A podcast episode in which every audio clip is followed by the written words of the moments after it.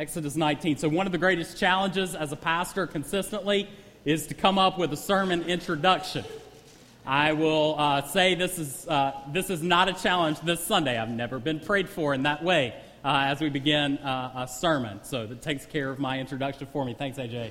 Really delighted that you're with us, and hopefully this is going to form the center of the sermons for the rest of the year, as we'll interview next week Rhett and Shannon Burns as they're in Turkey, on the Black Sea coast of Turkey, doing some great work there. We're going to consistently keep the nations before you as we talk about what it looks like to fill the earth. And Exodus 19 will serve as our text this morning.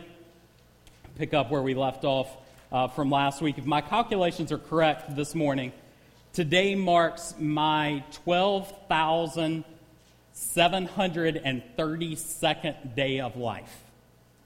Now, some of you are doing the mental calculations in your head. I'm 34. All right, so I think I'm close. If I did the multiplication correctly, some of you had me doubled up. Some of you are far short of that. And in the midst of those 12,732 days of life, there are some days that are vastly more memorable than other days. I mean, of course, there are some that are memorable for their pettiness. Something just stuck in your brain. Like, I remember the day Stephen Rutland and I were carrying a prop from Somersault out to the truck, and he made his first joke that he was going to marry Christina. I remember exactly where I was. He said he wasn't going to play the friend card yet. That's Rutland speak for I'm going to ask that girl out on a date, all right? I remember exactly where I was in South Dakota carrying a spoiled refrigerator on an Indian reservation with some of you as we cleaned out a boys and girls club from a fire. I remember playing par 3 golf with my buddy Garrett Stewart and talking about life as he finished up his high school. Those memories get etched in your mind. And there are some of those that are minor. There are some of those that in each of our stories are much more macro level. Like, there are certain days or certain seasons that come to shape and define all of life. I can still it's almost palatable, the ride in my Ford Ranger pickup truck from Myrtle Beach, South Carolina, back to Raleigh, North Carolina, spring break of 1999, when God saved me in that little Ford Ranger pickup truck driving all by myself. I can still remember what it felt like to have the windows down and riding and talking out loud to God and processing with the gospel and the work that I felt Him doing in my life. There's certain moments like that that get etched in the psyche of a person, and the same is true with a people. As we turn our attention to the people of God in the Scriptures, we have this record of God's dealings with the Israelites. Many of the days of God's dealing with the Israelites are not even mentioned. Some are mentioned in minor stories that appear in nothing but a sentence or two. And then there are certain scenes. There are certain scenes in the nation of Israel that etch in, and they come to define a people. They shape a nation. And they serve as foundational for our understanding of God's redemptive plan in all the world. We know these stories are central because of the repetition that we see in Scripture. Sometimes the authors will pick up and point back to some central text over and over and over again. We've already looked at a couple such stories. I mean, it's hard to discount the role that the creation narrative plays in defining a people. From the text in Genesis 1, we see that God created image-bearing worshipers, and He placed them on a good world that He had made, and He gave them the task of filling the earth with other image-bearing worshipers. We saw last week, as we skipped the rock quite briskly, that the fall marred all this. In fact, it changed the nature of the people's filling of the earth. Instead of filling the earth with image-bearing worshipers, what happened is that the people filled the earth with fallen and depraved sin. We see this as a result of God's judgment of the people in the flood, and even His stark condemnation and scattering of the people at Babel. That God continues to act to disperse people, and in His judgment, He also demonstrates great grace. We saw beginning in Genesis 1 and 2 and 3 as the creation and fall narrative unfolds for us that God, in Genesis 3, promised a seed, one who was to come, who would destroy the effects of sin, and he gave a plan that sin would somehow be covered by the blood sacrifice of another. As sin continues to spread, God's redemptive mission kicks into full gear, in many ways beginning with Abram, the text that we looked at that was foundational, Genesis 12, 1 through 3, that really serves as the Great Commission in the Old Testament. God chooses a man, Abram, a husband of a barren wife in a faraway land, who God shows that through him a seed would come that would fulfill his promise. God calls Abraham to go from that land to a new land, and in so doing, God would bless the nations. And through his presence, and ultimately through his seed, all the nations of the earth would be blessed. What we saw last week, I hope, was a paradigm for all of God's missions in and through all of God's people. That in God's dealing in the world, he chooses people, a wonderful privilege, and he chooses to entrust them with a mission, a cosmic responsibility. That the knowledge of God is meant to be a self-replicating gene, to be transmitted to others. Those who receive the gift of salvation are transformed into people who are privileged to pass it on. Paul understands this in the New Testament as he writes to the Roman church that his mission in Romans 1:5 is to bring about the obedience of faith for the sake of his name among all the nations. There you see everything, a personal call, Paul, for the sake of the glory of God's name, resulting in faith and obedience just like Abram among all the nations. However, the people of God are consistently tempted to shirk this responsibility and thus choose another plan of attack, another cosmic nation-shaping scene happens at the beginning of the book of Exodus. We see that the people, the seed of Abram, are not faithfully filling the earth with worshipers, but instead they're a small ethnic minority enslaved in Egypt. The opening 12 chapters of the book of Exodus serve for us of the story of the formation of this nation. From this point forward, every time a small child would ask of God's faithfulness to his people, older generations would point back to the Exodus story. We see and know that God came through for his people because of what he does in the first 14 chapters of the book of Exodus. Many of us know this story like the back of our hand, growing up, seeing it played out on flannel graph boards and books and movies. God sends Moses to deliver the people and the plagues to free them, and the refrain consistently is he does this with a mighty hand and an outstretched arm. He sealed their miraculous deliverance by the crossing of the Red Sea. Exodus 15, the Song of Miriam, serves to bookend this story as the people proclaim the majesty and goodness of God. And then in chapters 16 and through 18 of Exodus, we see the provision of God in manna and some organizational how-to by Moses' father-in-law, Jethro. Here's how you're going to lead these people on mission. God proves that he has not forgotten his people with the Exodus. And then we come to our text for today. God has a large nation gathered at the foot of the Promised Mountain. Only 3 months earlier, these very people had been slaves, and they were now liberated. It's now time for them to hear from God as a people. What would God say? What was he doing in and through their redemption?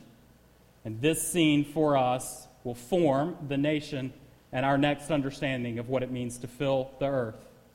The text tells us in chapter 19, verse 3, Moses went up to God, it's on the mountain, and the Lord called to him out of the mountain, saying, "Thus you shall say to the house of Jacob, and tell the people of Israel, you yourselves seen what I did to the Egyptians, and how I bore you on eagle's wings and brought you to myself."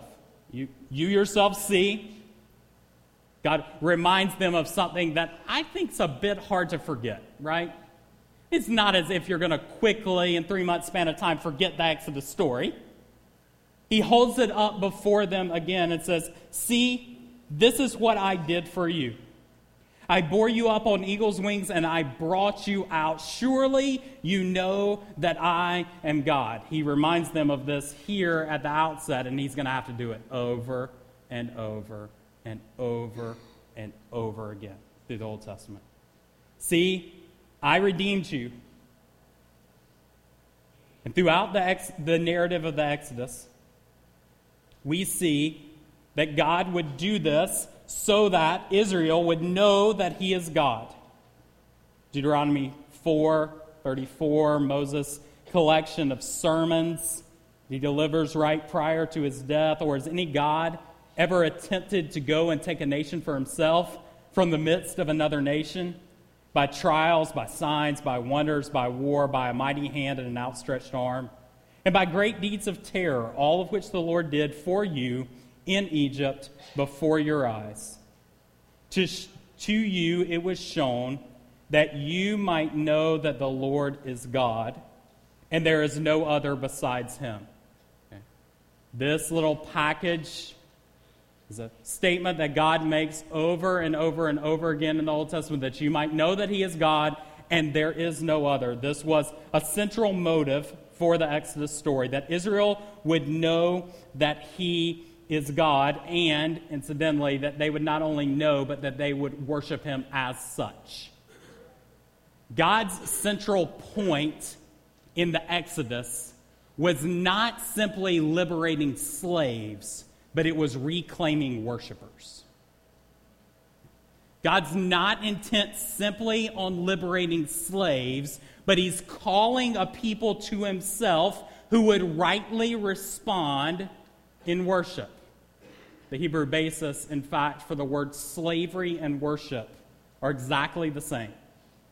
We see here that God is calling them out of slavery and calling them into another form of slavery.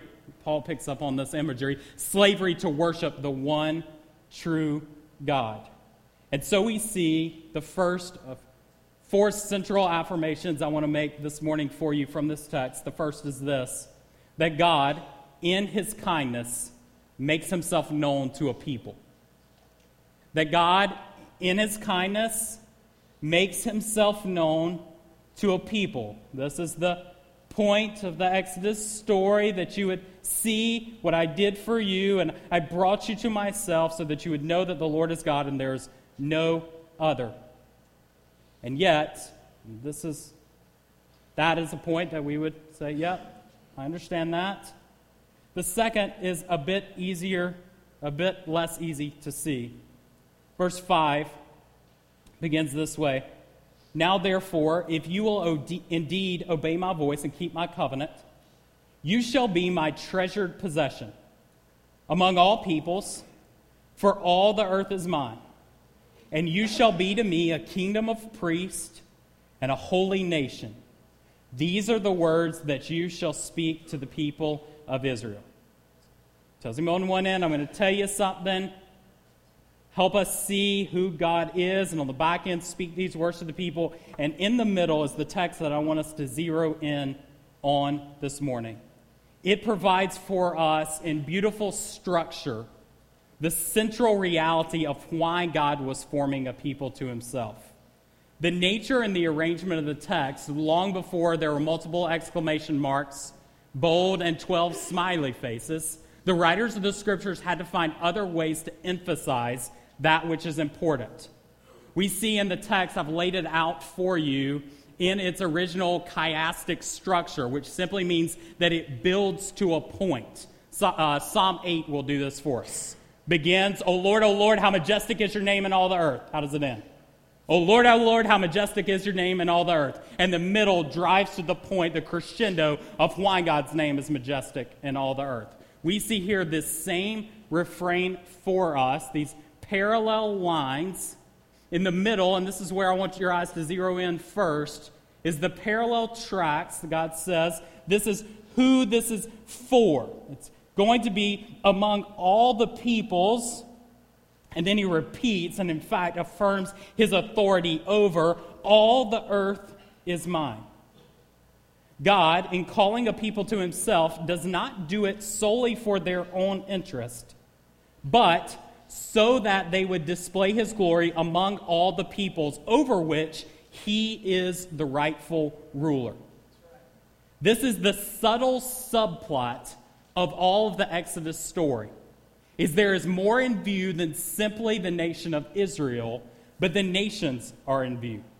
You can think, at the base of this mountain, it would be easy for the Israelites to think, this deal's really about me. God delivered me. He brought me out. He's giving me a land. God is really looking out for, number one, he's looking out for me. And from this panoramic on the top of the mountain, we see God expand Moses' eyes to the nations. You can almost imagine the scene. God saying, not so fast, brother.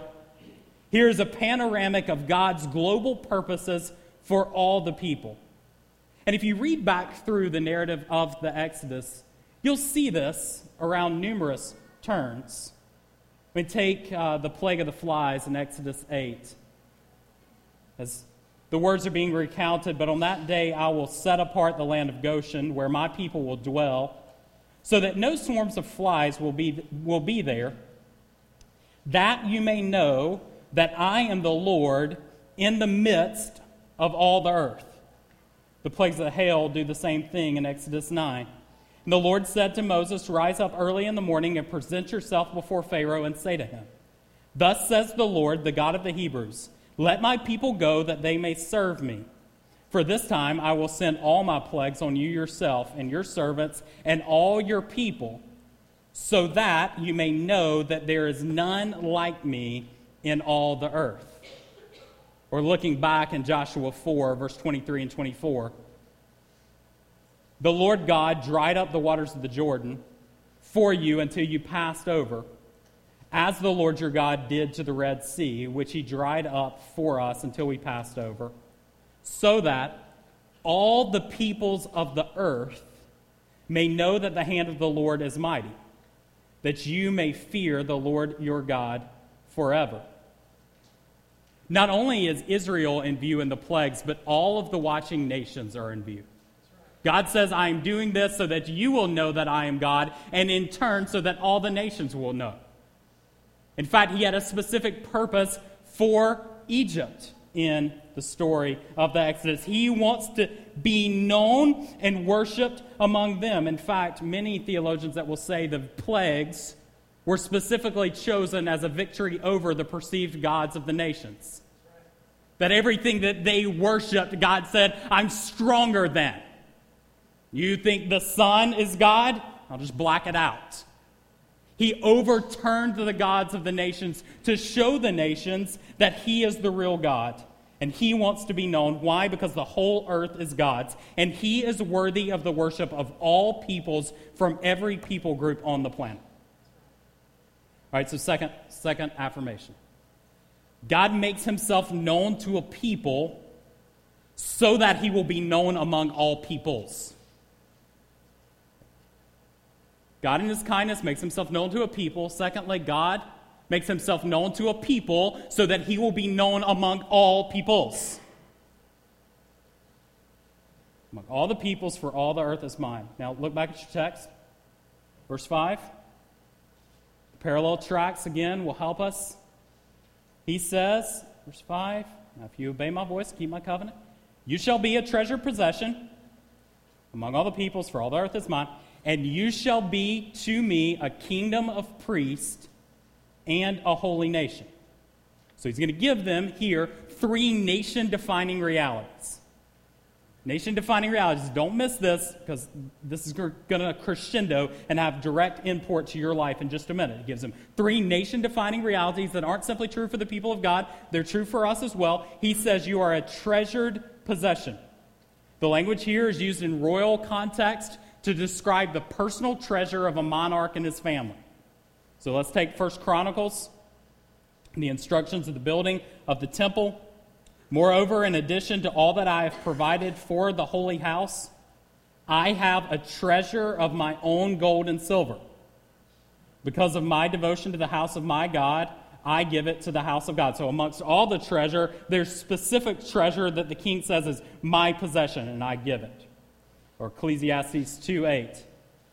I also, the writer of Ecclesiastes said, gathered for myself silver and gold and the treasure of kings and provinces. I got singers, both men and women, many concubines, the delight of sons of man. So he says, I got my own personal treasure. Same word there. Certainly the king would have a whole property. All of the land was his, and all the people were his. But he had his own personal treasure. And in that personal treasure, he took specific pride and joy. This is mine. God is saying, the whole earth is certainly mine. I'm the rightful king and ruler of it all, but you will be my treasured possession, my king's treasure, a people of my own choosing, marked by the knowledge and the dwelling of God. And this was to so define the people that all the nations would look and say, what's going on with them? Deuteronomy 4:5 says it this way, see, I have taught you statutes and rules, as the Lord my God commanded me, that you should do them in the land that you are entering to take possession of it. Keep them and do them, for that will be your wisdom and your understanding in the sight of all the peoples, who, when they hear of all your statutes, will say, surely this is a great nation, or this great nation is wise and understanding people. For what great nation is there that has a God so near to it as the Lord our God is to us, whenever we call upon him? And what great nation is there that has statutes and rules so righteous as all this law that I set before you today? So the idea, the framing of the law is such that the nations would look in and say, oh, so that's what God's people are supposed to look like.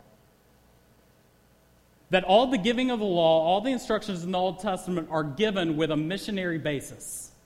They are to provoke the curiosity of the watching world. It says, you're going to be a treasure possession. I'm going to entrust you with the nearness of God, with the law and the decree of God, so that the nations would see you are a special people. Second reality there, a kingdom of priests. They had a role that matched their status. They are a treasured possession, and as a treasured possession, they were to be a kingdom of priests. Two essential functions of the priest. Don't have time to delve into them in detail now, but simply they were to represent the people to God through sacrifices and represent God to the people through the declaration of his word. They stood in a mediatorial role between God and the people, a representative role, and God says this is how you are to be in view of the watching nations, that you serve in a mediatorial fashion such that what I entrust to you, you are instructed to take to the nations, that they are to see and know. And then lastly, a holy nation.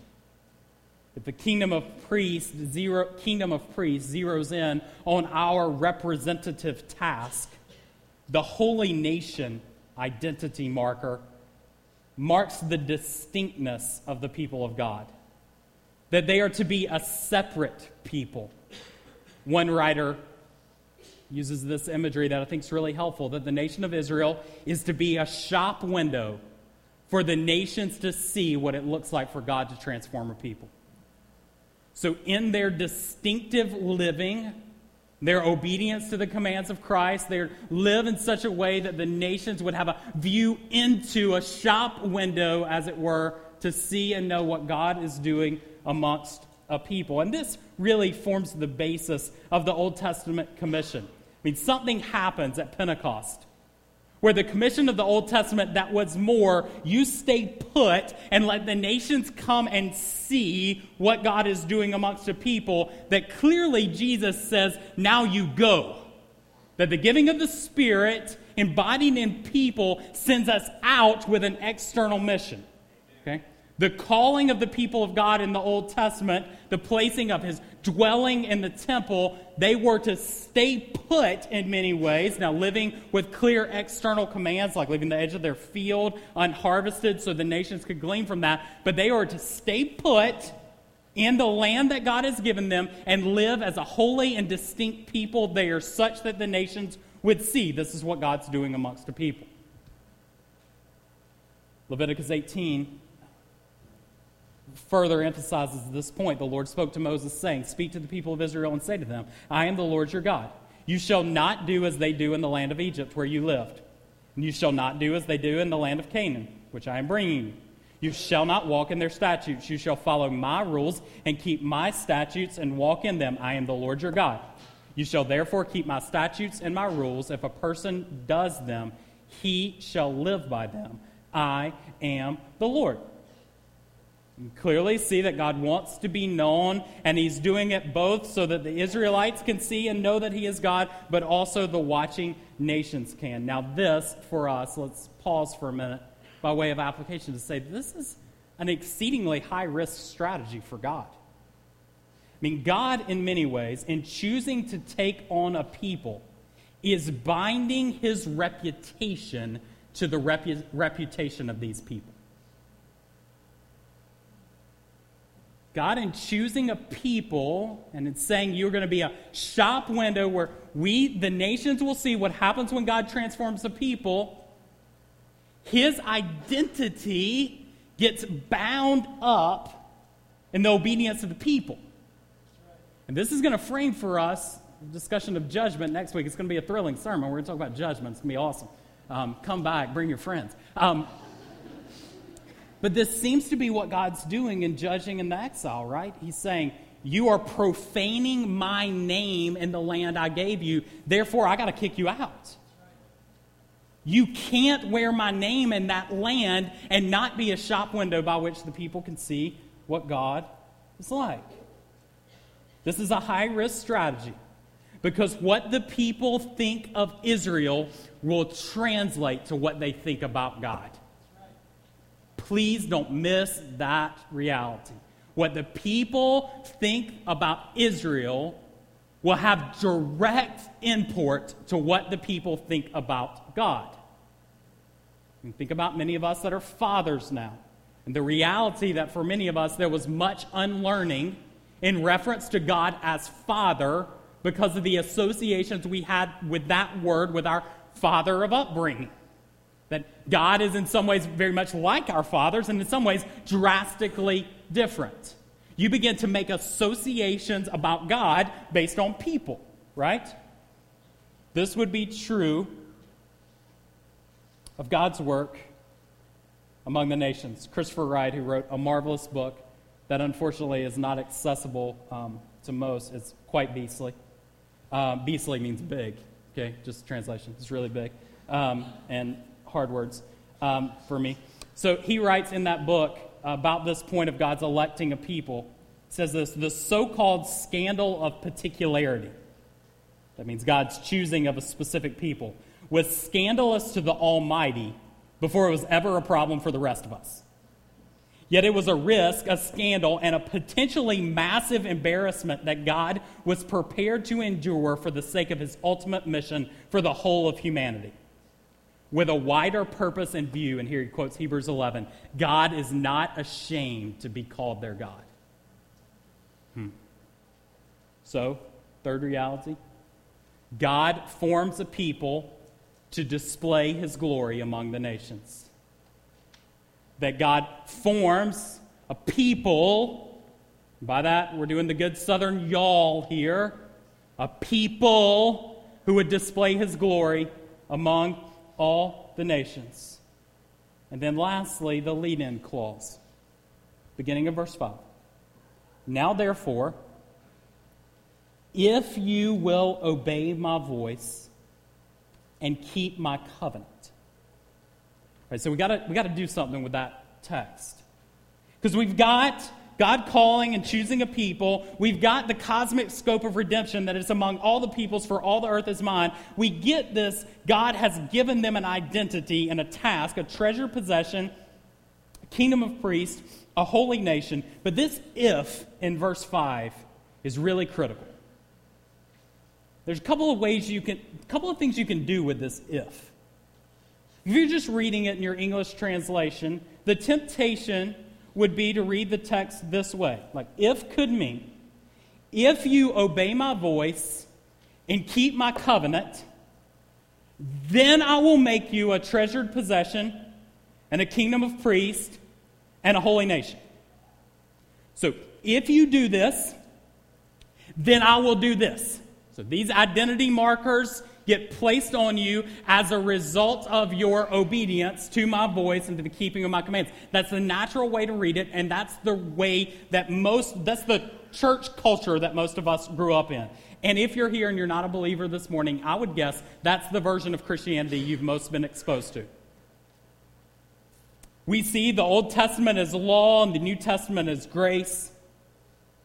God's saying, if you do these things, if you just clean up your act, if you get it together, then few of us doubt that God's got some really good things that he'll do for people that are pretty good. Okay? Israel, if you'll just clean it up, get it together, then I will do this. The problem with that is the Bible. Salvation has always been grace through faith. Grace precedes law at every turn in the Scriptures. Grace doesn't enter the equation in the New Testament, but rather grace is the basis on which God called Abram to himself, and grace is the basis on which God has chosen the nation of Israel. These realities, I will argue, are already true of the people. They are already a treasured possession. God has proven that through the Exodus.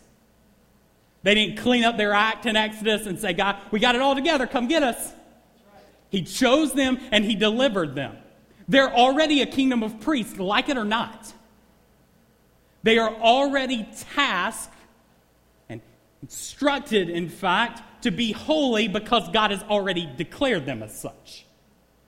So, I believe if, in this passage, would better be rendered this way. Rather than, if you obey my voice and keep my covenant, then I will make you a treasure possession, a kingdom of priests and a holy nation. Rather, if you obey my voice and keep my covenant, then you will display the fact that you already are a treasure possession, a kingdom of priests and a holy nation. You see the flip there? This is not a means by which you earn those statuses, but rather obedience forms the link by which those realities are demonstrated to the world. And in this way, election, I think we get, election, God's identity and his calling of a people, ultimate result, a display of God's glory among the nations, that obedience, keeping of the commands, submitting to the voice of the Lord, forms for us the essential thread that binds our election to the watching nations. It says, I've already done this for you, and through your obedience, you display the fact that I am worthy of all worship. Christopher Wright, in the same book, writes this: obedience to the covenant was not a condition of their salvation, but a condition of their mission. That's really good. Obedience to the covenant was not a condition of their salvation, but it was a condition of their mission. That the motivation for obedience is the watching nations. So it says, do this, keep my commands, because the nations are watching, and I'm worthy of their worship and glory. So my last reality from this text is this: the display of God's glory among the nations is most vividly seen and demonstrated through the obedience of his people. That the display of God's glory among the nations is most vividly demonstrated, and we could nuance this 100 different ways, through the transformed lives of God's people. And here, in stunning fashion, we're going to see in the New Testament, Peter apply this same reality to those who are in Christ. Notice the text that will be on the screen behind me from First Peter. In this fabulous passage in 1 Peter 2, writes, you, the scattered people of God, are a chosen race, a royal priesthood, a holy nation, a people for his own possession, that you may proclaim the excellencies of him who called you out of darkness into his marvelous light. Once you were not a people, but now you are God's people. Once you had not received mercy, but now you have received mercy.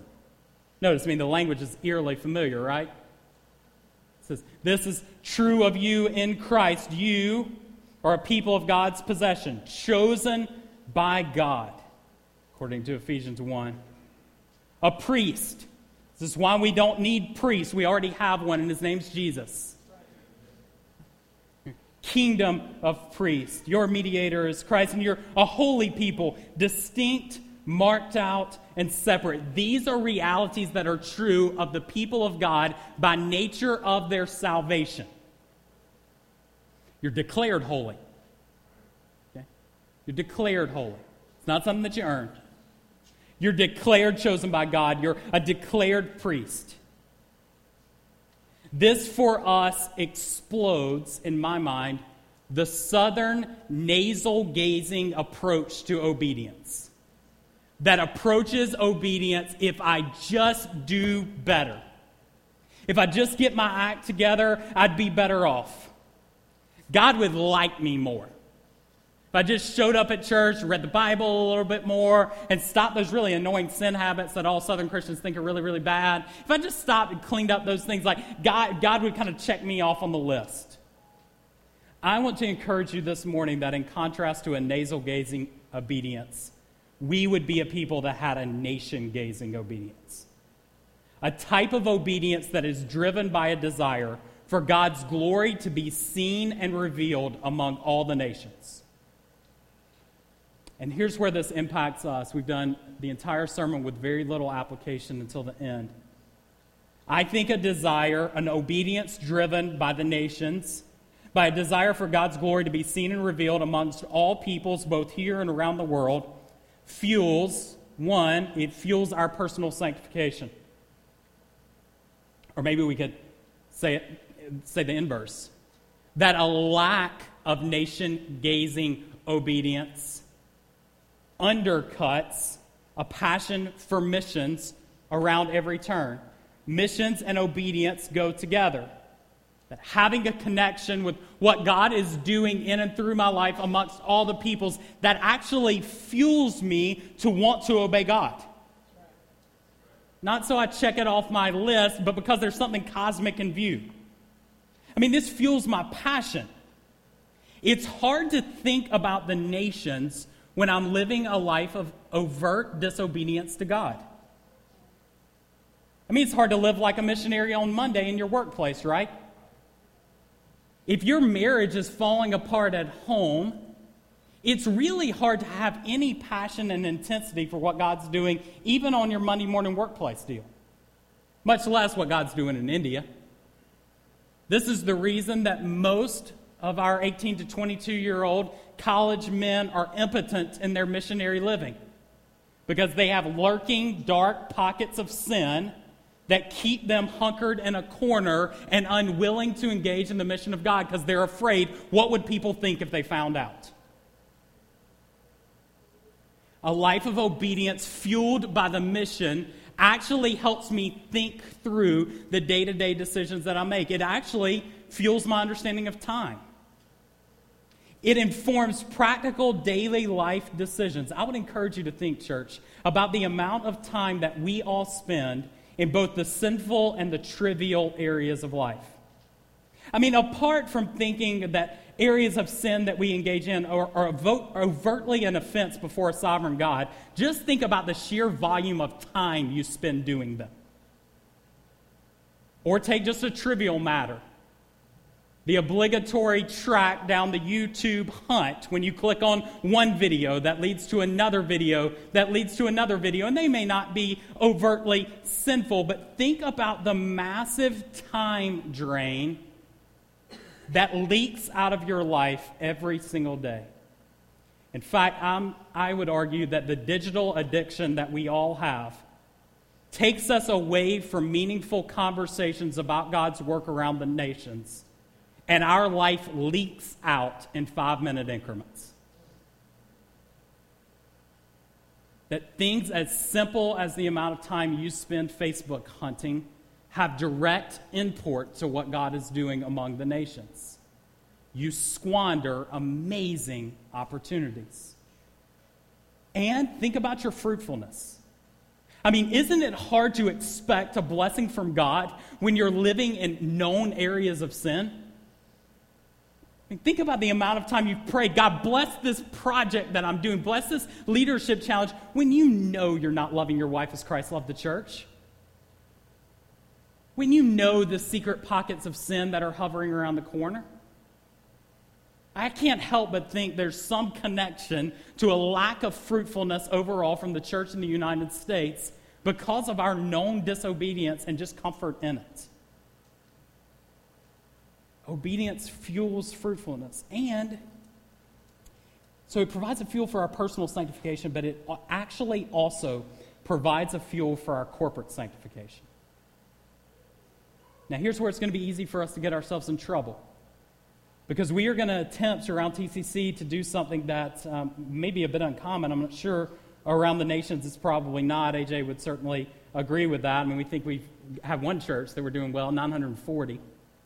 But a desire to see God's glory among the nations is going to mean that a lot of you need to leave. That if I'm looking at the same church 3 years from now, something's wrong. Okay? And what this should do for us is incite us with a desperate passion for things that have historically just been check marks on the things that a church is supposed to do. Like take growth, for example. We're going to need you to invite your friends and neighbors and coworkers and classmates, because a lot of our church is going to leave. And they're going to go plant other churches. And if you guys are not living as missionaries in the context that God's placed you, we're going to be sitting on an empty sanctuary because I'm going to send everybody out. Okay? But the names that are on this list are going to be scattered among the nations, and we're going to refill this with people that right now are from the harvest. They don't know Jesus.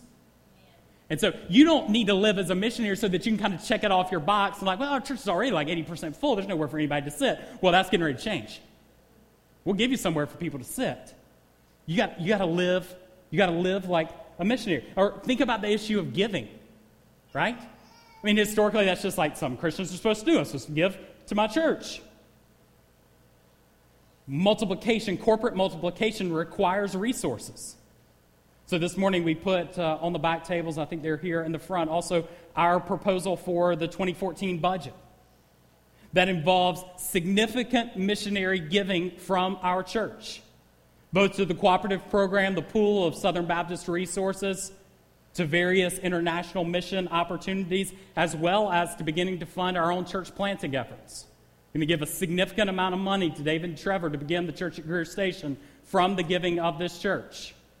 And we're not going to do it just once. We're going to keep doing it and keep doing it and keep doing it and keep doing it. And we're going to quickly have leaders in our context that are going to be sent within 18 to 24 months. And so I need you to give, not simply so we can have better stuff around here, but so that we can plant churches here in Washington, D.C. in 2015, in Salt Lake City in 2016, around the nation. It's like, that's what we want to be about. So you need to give so that the church can multiply.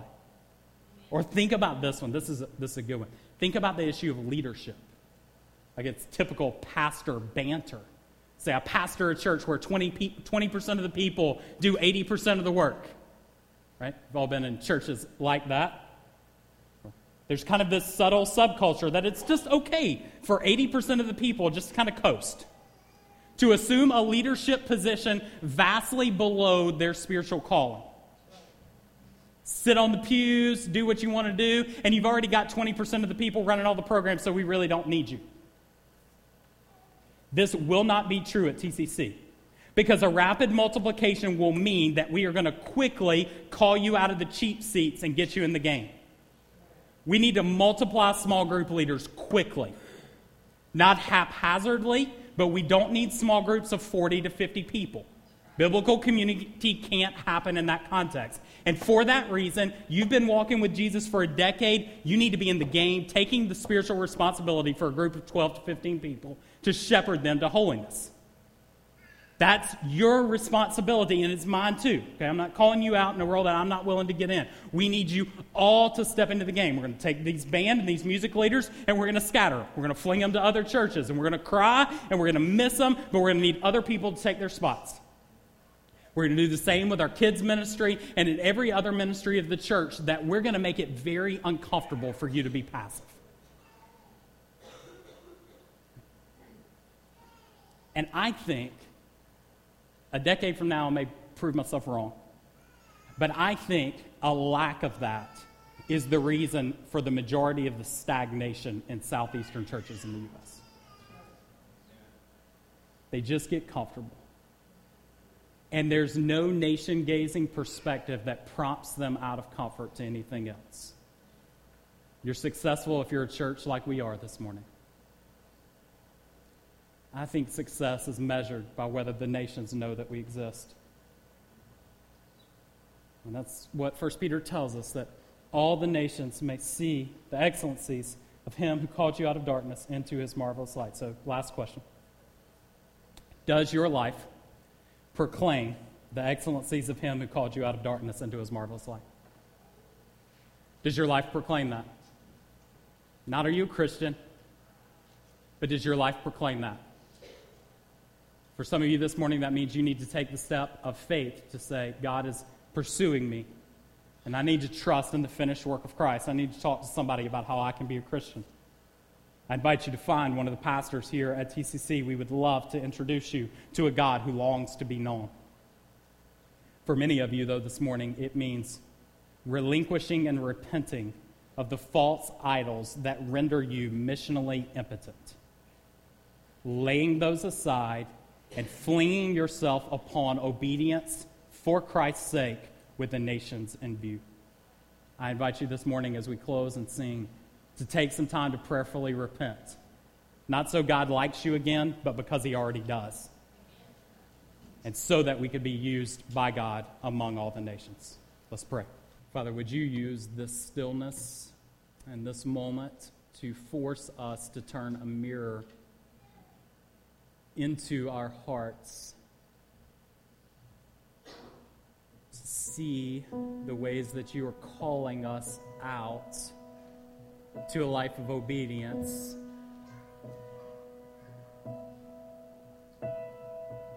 Would you give us the grace to repent where needed,